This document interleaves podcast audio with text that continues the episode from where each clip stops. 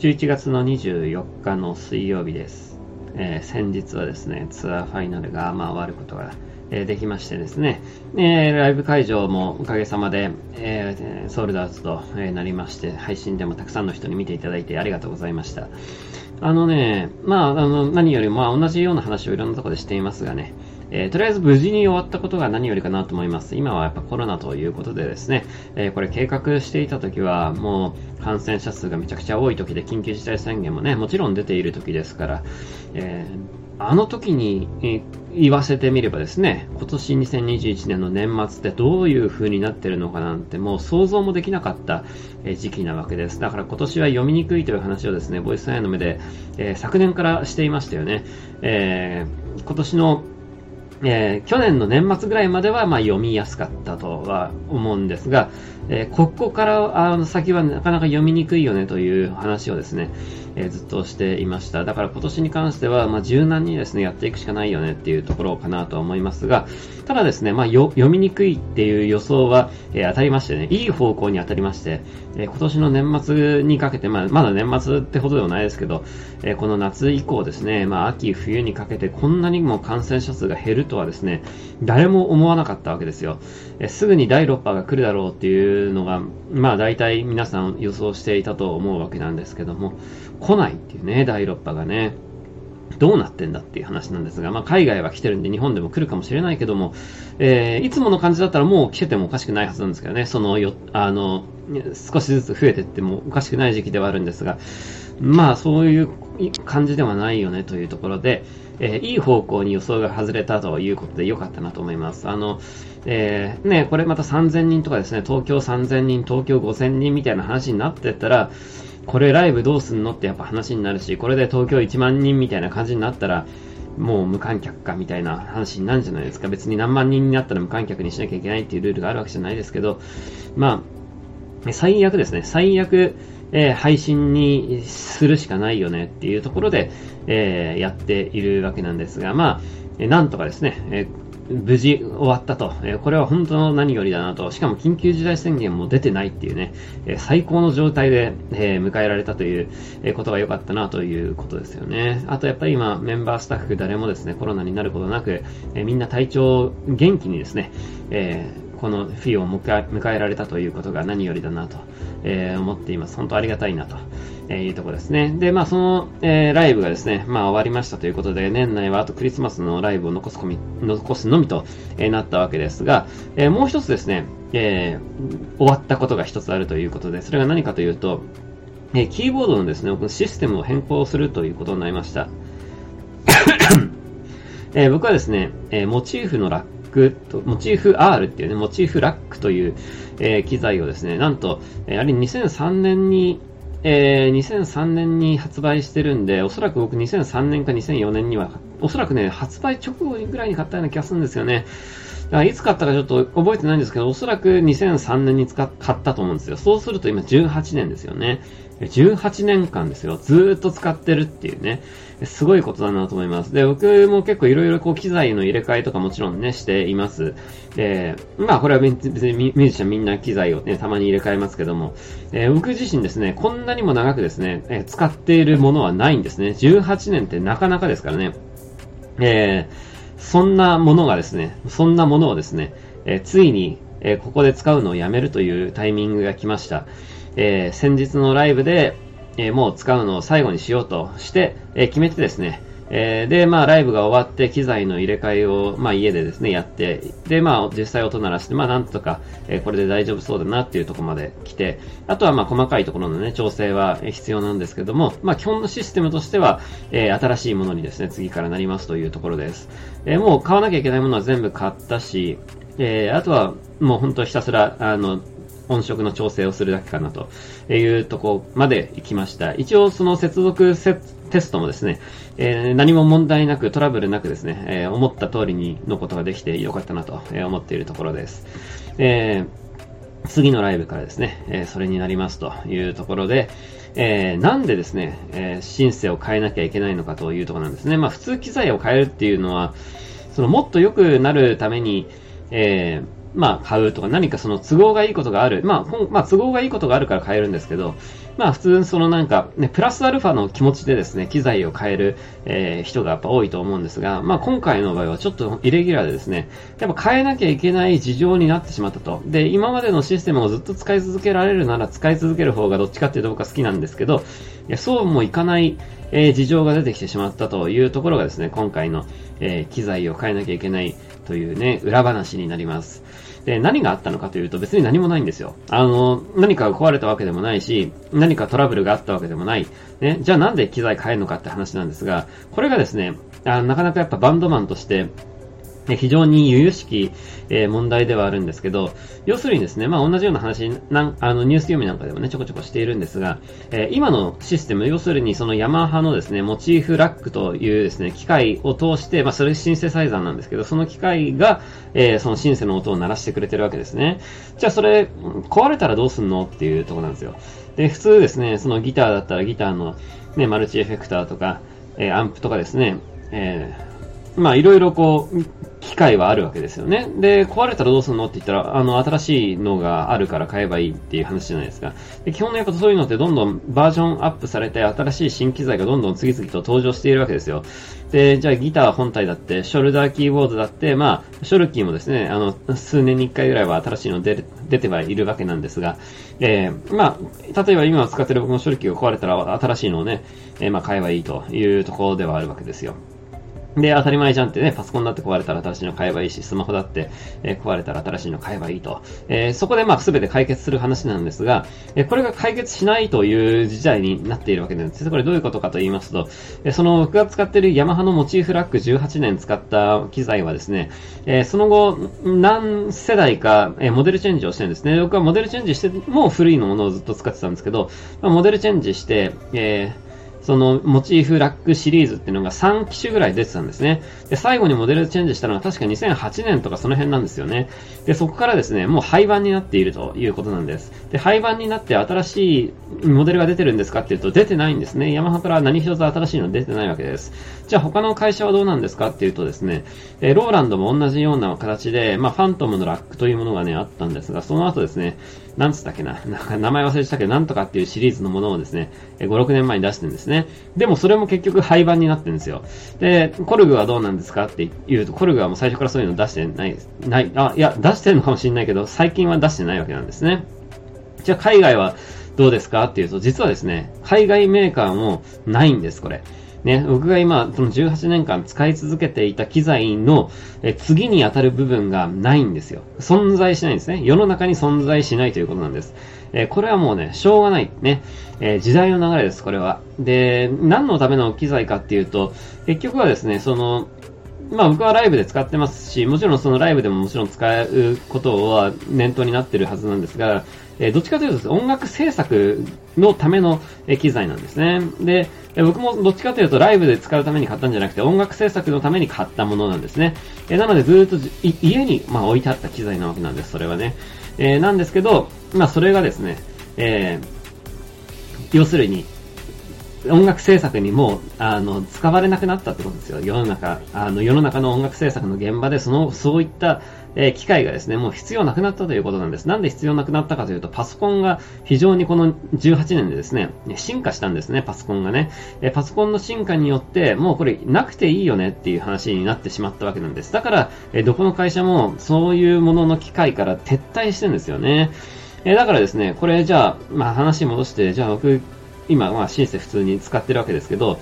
え壊れたらどうすんのって話なんですよ。で、壊れたらどうすんのって言ったら、え、じゃあ新しいの買えばいいじゃんって言っても存在しないわけで、もうどうにもなんないわけなんですよね。壊れたらね。壊れたら終わりなんですよね。えー、で、それ困るよねっていう話なんですよ。早い話が。で、結局、えー、例えばじゃあ人生でですね、この11月のライブを1回だけやればいいんだったら、まあ、壊れる可能性ってものすごく少ないじゃないですか。電源が入らないとか、ね、あの起動しないとかいう可能性はものすごく少ないんですね。なんですけど、じゃあ今後のことを考えたときに、どこか1回ですね、例えばツアー中かわかんないけど、どこかの1回のまあライブかスタジオでですね、その電源が入らない可能性の方がはるかに高いわけですよ。だから、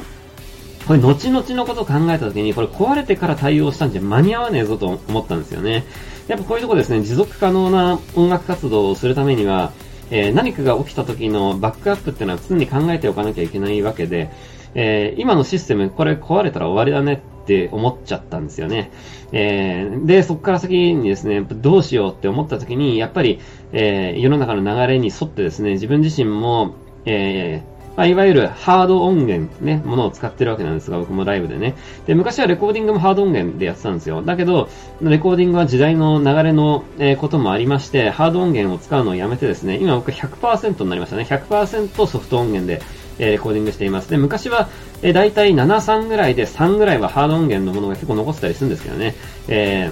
ー、アノミーのレコーディングとか、あの辺とかは多分7、3とか、えー、6、4ぐらいで、まだ4ぐらいはハード音源使ってたんですけども、どっからのタイミングか、インデ、あの、アビスとかあの辺か、もしくはその次あたりか、ジャスティスあたりからもう100%ですね。もう100ですね、これね。100%、えー、ソフト音源でやっています。今も含めて100%ソフト音源でやっていますね。で、これもパソコンの進化が著しい、パソコンだけじゃなくてやっぱソフトウェアの進化も著しいというところもありですね、えー、ハード音源に固執する必要もないよねと、えー、正直なところを思っているのも事実で、まあ僕は結構古い人間なんで、あのソフト、ソフトというか、あの、コンピューターよりも、あの、ハード機材の方が安定感あるよねって思ってるタイプではあるんですが、最近はソフト申請がものすごく進化して安定しているというところもあってですね、まあ、これはもうしょうがない。パソコンに切り替えるしかないということで、僕はライブ中、パソコンから音が出る仕組みに変わりますというところなんですね。えー、まあ、とはいえ、まあ、いろんな機械を通して音が鳴るんであれですけど、えー、主要部分がその18年使ったヤマハの機械からじゃ、あの、パソコンに切り替わるというのがですね、今回もものすごく大きな方向転換になります。え、ソフト音源をついにライブで使う時が来たかと、え、思うわけなんですが、まあでもですね、これ、ものすごくやっぱり、まあメリット、安全面っていう意味ではですね、メリットがものすごく多くて、例えばパソコンがぶっ壊れたらどうするのって話なんですが、パソコンなんてどのパソコンでもいいんですよ。極端な話ね。で、僕もパソコン家に何台もありますし、うちのメンバースタッフ誰かパソコン持ってるでしょ、ライブ当日ですね。そうなったらもうその人のパソコンにですね、ソフトを入れて、で、僕の新車のデータは全部、あの、クラウド上にバックアップしてあるんで、どのパソコンからでもそれが起動できるようにしてしまえば、もう同じ音が鳴るわけですよ。ね、だからそう考えると、安全面っていう風に考えると、何かが壊れた時の対応がものすごくやっぱやりやすいなと、えー、思うわけなんですよね。えー、そうなったら、例えばツアー中に何かが起きたとしても対応できますと。ね、パソコン壊れたらパソコンの予備なんて山ほどあるわけです。誰か持ってるし、僕もたくさん家にあるし、えー、なんなら買えばいいっていうね、えー、話ですから、パソコンの予備っていうのは実は手に入りやすいんですよね。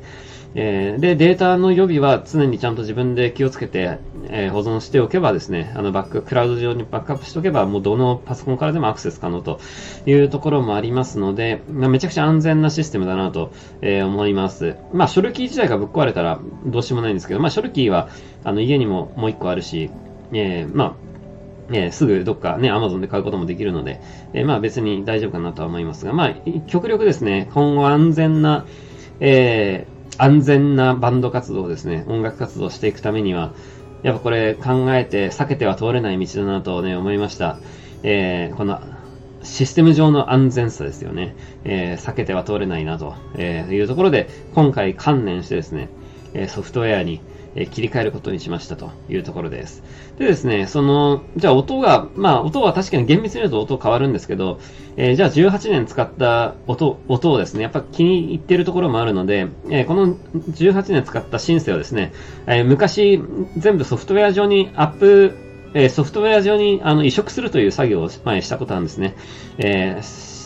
普通にいつものシンセから音を鳴らしてそれを録音して、で、それをですね、ソフトウェア上で、えー、もう一回、その再構築するみたいな感じですよね。えー、それをやって、もうすでにそれは前からやっていたので、まあその音をこうライブで使いますという感じです。まあ厳密に言うと一緒じゃないんですけど、まあ似たような音は十分、えー、できるというところでね、えー、いろいろ調整は必要なんですが、まあ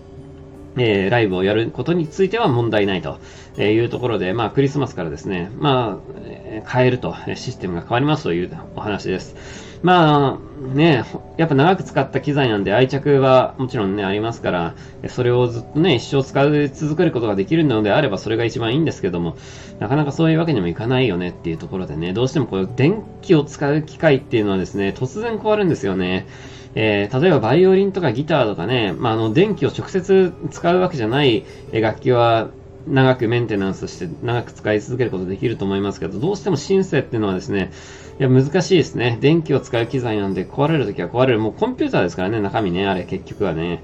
えー、壊れるときは壊れるともうどうしようもないですね、そういうときはね。で、やっぱり、まあ、パソコンだったらどこがおかしいのかってなんか自分でわかりますけど、シンセなんてもうあんなの、中開けたってどこが壊れてるかわかんないですからね。えー、も